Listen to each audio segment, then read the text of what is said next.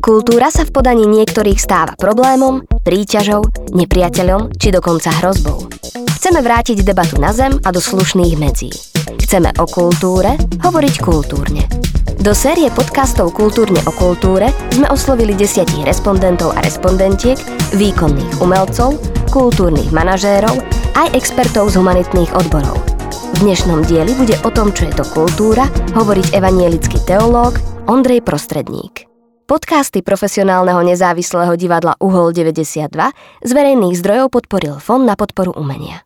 Myslím, že pri tej otázke, čo je kultúra vlastne mne a predpokladám, že asi väčšine ľudí ako prvé napadne to, čo vnímame ako kultúrne prejavy, teda literatúra, výtvarné umenie, divadelné umenie, hudba, ale možno, že aj spôsob stravovania, jedlo. Ale keď by sme sa akoby hlbšie zamysleli nad tým, že čo je kultúra, tak mne napadá také jedno prirovnanie, že tie kultúrne prejavy sú akoby ten vrchol ľadovca, to, čo pláva nad hladinou a to teda vnímame bezprostredne. Ale kultúra je o mnoho viac, lebo ten ľadovec pod hladinou má vlastne tú svoju väčšiu, zásadnejšiu, ťažšiu časť. A to sú v podstate tie určujúce veci pre naše kultúrne prejavy. A sú to vlastne hodnoty, ktoré formujú naše postoje, sú to naše nejaké presvedčenie, či už je to náboženské presvedčenie alebo nejaké e, filozofické presvedčenie. E, takže to, toto je podľa mňa veľmi dôležité, keď e, uvažujeme o kultúre, aby sme ju vnímali ako keby v týchto dvoch rovinách, že tu máme jednak tie kultúrne prejavy, ale tie kultúrne prejavy vlastne z niečoho vyvierajú, majú nejakú svoju podstatu. Možno, že by som použil ešte jedno také prirovnanie, keď hovoríme o kultúre, že vlastne by sa dalo prirovnať akoby k stromu, e, že vlastne to, čo vnímame, tvar koruny, e, listov, farbu listov, e, chuť ovocia, to v podstate je určované tým, čo sa deje pod povrchom. A že teda vlastne tie kultúrne prejavy sú do istej miery čím si predurčené a nie sme úplne slobodní v tom, ako sa v našej kultúre prejavujeme.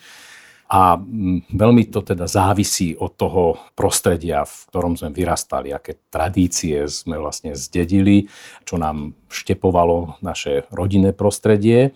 Ale do veľkej miery to potom vlastne závisí aj od toho, s akými priateľmi sa stretávame, aké štúdium vlastne sme absolvovali to všetko vlastne určuje tie naše kultúrne prejavy.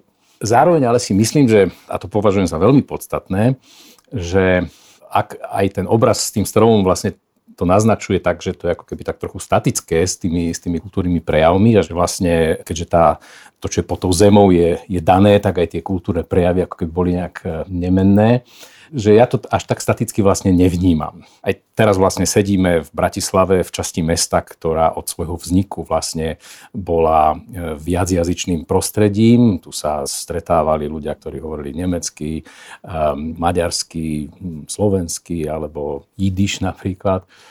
A, alebo nedaleko vlastne odtiaľto je tá známa budova Evanického lícea, kde na nároží, vlastne na nároží konventnej a licejnej je tabula so zoznamom slovenských e, kultúrnych osobností, ktoré považujeme ako akoby za ten kultúrny základ, za to, čo vlastne pláva pod tým našim e, kultúrnym povrchom a čo je určujúce e, pre naše dnešné vnímanie kultúry. No ale keď sme sa pozreli vlastne na, bližšie na životopisy týchto ľudí, tak by sme zistili, že oni síce áno, prichádzali zo slovenského vidieka, ale potom už tu vlastne v tomto prostredí vnímali tú rozmanitosť kultúrnu a nielen to, e, väčšina z nich vlastne študovala v Nemecku, vo Francúzsku alebo niektorí, niektorí v Škótsku. A vlastne tento proces e, ich e, natoľko formuloval, že vlastne ten hodnotový základ, ktorý určoval ich kultúrnu tvorbu, sa vyvíjal, menil a pozostáva z veľmi mnohých rozmanitých súčastí. Takže to si myslím, že je veľmi dôležité. A keď dnes e, hovoríme v podstate o tých e, kultúrnych e, konfliktoch, ktoré niekedy označujeme aj ako kultúrne vojny, tak myslím si, že treba mať v podstate veľmi, veľmi citlivo na zreteli to, že tie naše kultúrne základy vždy boli veľmi rozmanité a e, dnes stále tiež sú rozmanité. Aj tá dnešná kultúra v podstate pozostáva a vyviera z veľmi e, rôznych kultúrnych základov, pretože ak e, teda v minulosti vlastne tá naša slovenská spoločnosť bola rozmanitá, tak dnes to platí v oveľa silnejšej miere o našich kultúrnych tvorcoch, ktorí majú skúsenosti, dalo by sa povedať, globálne a čerpajú vlastne svoje motívy z mnohých rôznych kultúrnych základov kultúru my nevyhnutne potrebujeme k životu. Možno by som ďalšie také prirovnanie použil, ehm, je to vlastne už také to známe, že ryba vlastne príde na to, že potrebuje vodu, až keď o ňu príde. A podobne je to vlastne aj s človekom, že vlastne si uvedomí, že kultúru potrebuje, až keď o ňu príde. Pretože kultúra je čosi ako kostra nášho bytia. Kultúra je to, čo mne vlastne dáva identitu, lebo tie moje kultúrne prejavy, jazyk, ktorý používam, výber jazykových prostriedkov, literatúru, ktorú čítam a všetky tie kultúrne prejavy, ktoré vnímam alebo produkujem, to som v podstate ja. To je moja identita. A s identitou je to, je to tak, že v podstate sme veľmi citliví eh, na našu identitu a ak nám niekto vlastne siaha na našu identitu, tak sa cítime priamo existenčne ohrození. Takže ak niekto pracuje s tým konceptom, že ten kultúrny základ je len jeden jediný a e, nemôže žiaden iný existovať, alebo ak sa nejaký iný objaví, tak v podstate ako keby ohrozoval ten môj kultúrny základ, potom sa to premieta vlastne do toho pocitu existenčného ohrozenia. Ako keby naozaj niekto siahal, ak, ak siaha na moju kultúru, tak v podstate siaha na samotnú podstatu môjho ľudského bytia. Čiže tam by som videl vlastne vysvetlenie toho, že prečo tie kultúrno-etické otázky a, a to, čo sa vlastne tak e, hyperbolicky, myslím si, že prehnane nazýva kultúrno-etické vojny, že prečo je to vlastne také citlivé a prečo to vyvoláva také búrky v našej spoločnosti. Pretože je to ako keby vlastne o seba narážali tie veľké časti toho ľadovca a vytvára to ako keby e, nejaké chvenie, ktoré nás ohrozuje a bojíme sa a preto vlastne reagujeme takýmto e, citlivým spôsobom. Na jednej strane, e, ako som povedal, to, že vlastne sa cítime niekedy ohrození tou prítomnosťou inej kultúry, je prirodzené. Ak sme teda aj povedali, že ten náš kultúrny základ vlastne vždy bol rozmanitý a, dnes je ešte oveľa rozmanitejší, tak vlastne si myslím, že treba naozaj povedať, že ľudia, ktorí vlastne sa snažia vytvoriť tento koncept nejakého jednotného kultúrneho základu a v jeho mene často akoby s dobrým úmyslom, že však nám ide o zachovanie nejakej e, jednoty a tá je pre každé ľudské spoločenstvo akoby dôležitá, že oni vlastne sú v rozpore so samotnou podstatou e, kultúry, lebo kultúra sa vyznačuje rozmanitosťou tých prejavov. Každý jeden tvorca kultúry je jedinečný a odlišuje sa v niečom.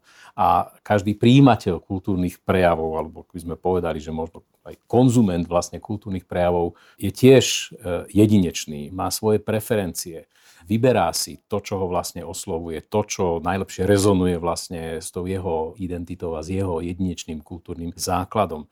Takže ak aj chápeme nejakým spôsobom to vysvetlenie, že prečo dochádza v tom kontakte tých kultúrno-etických tém k tomu chveniu, eh, tak ono je v podstate prirodzené, pretože tie kultúrno-etické prejavy sú vlastne prostriedkom komunikácie. Ako ľudia sa cez kultúru, prostredníctvom kultúry rozprávame. A myslím si, že ak teda povedzme v tom období teraz, v tom koronovom, e, niekomu kultúra chýbala, tak určite chýbala ľuďom, ktorí majú záujem o iných. Ktorí vlastne prostredníctvom kultúry akoby cez okno chcú nahliadať do duše iných ľudí, chcú ich poznávať a tým, že sa vlastne cez toto poznanie dotýkajú ich vnútra, sú schopní vedľa nich žiť a sú schopní spolu s nimi niečo tvoriť. A ak niekomu kultúra jej prejavy počas toho koronového obdobia nechýbali, tak to asi skôr boli ľudia, ktorí možno, že svoj svet považujú ako keby za hotový, ukončený, e, za taký, ktorý už by sa nemal v žiadnom zmysle meniť a preto ich ani nezaujíma, e, čo sa deje vlastne v duši iných ľudí, čo prežívajú, čo chcú vlastne svojmu okoliu povedať. Takže tie kultúrno-etické konflikty by som nedramatizoval, ale naopak by som ich chcel interpretovať ako nevyhnutnú komunikáciu, ktorú ako spoločenstvo ľudí potrebujeme. Kým ešte dokážeme prostredníctvom kultúry komunikovať a máme na to potrebné prostriedky, tak je dobre, ešte vytvárame predpoklady na to, aby sme ako rôzni ľudia, rôzne spoločenstva vedľa seba dokázali existovať.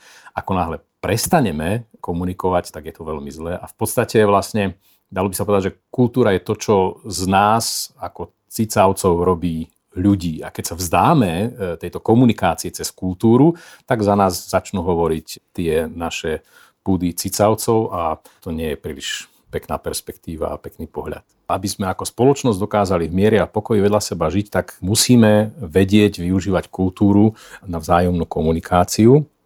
To je asi áno, veľmi zložitý proces, e, ktorý musíme nejakým spôsobom vedieť e, v spoločnosti udržiavať a tvoriť a dbať o to, aby sa ľudia učili tomuto významu kultúry. A ak by som premyšľal o tom, že čia je to zodpovednosť vlastne, tak e, asi je to zodpovednosť každého jedného z nás. Každý nejakým spôsobom vlastne máme e, nejaké predpoklady na to. Možno, že v spoločnosti máme rôzne pozície, ktoré nás predurčujú k tomu, aby sme nejakým spôsobom hovorili o význame kultúry je to v podstate ako keby prierezová úloha pre celú spoločnosť od e, tých, ktorí vlastne vychovávajú svoje deti cez, cez školské prostredie, prostredie rôznych kultúrnych organizácií, áno aj církví. Myslím si, že tam je veľká zodpovednosť práve církvy, lebo Cirkvi často bývajú práve tie, ktoré sú opatrné pri strete s inými hodnotovými systémami. Vždycky ako keby je najprv ten stýčený prst, že pozor, čo to je to, čo prichádza, musíme byť veľmi, veľmi opatrní oči tomu. Ale ak naozaj teda pracujeme s touto zásadou, že kultúra nám umožňuje zotrvať vo vzájomnom rozhovore a to je dobre, lebo to nám dáva nádej ako spoločnosť, tak potom áno, aj církev by mala určite vedieť vlastne pracovať s týmto spôsobom. Napokon e, to, čo nazývame v církevnom prostredí ekumenické hnutie, je tiež touto kultúrou komunikácie, že vlastne tie jednotlivé uzavreté konfesionálne systémy pochopili, že ak majú vedľa seba existovať, tak musia si nájsť nejakú kultúru komunikácie, musia nájsť spoločný jazyk, ktorý im umožní e, sa vzájomne poznávať. Takže je to veľmi dôležitá úloha pre všetkých.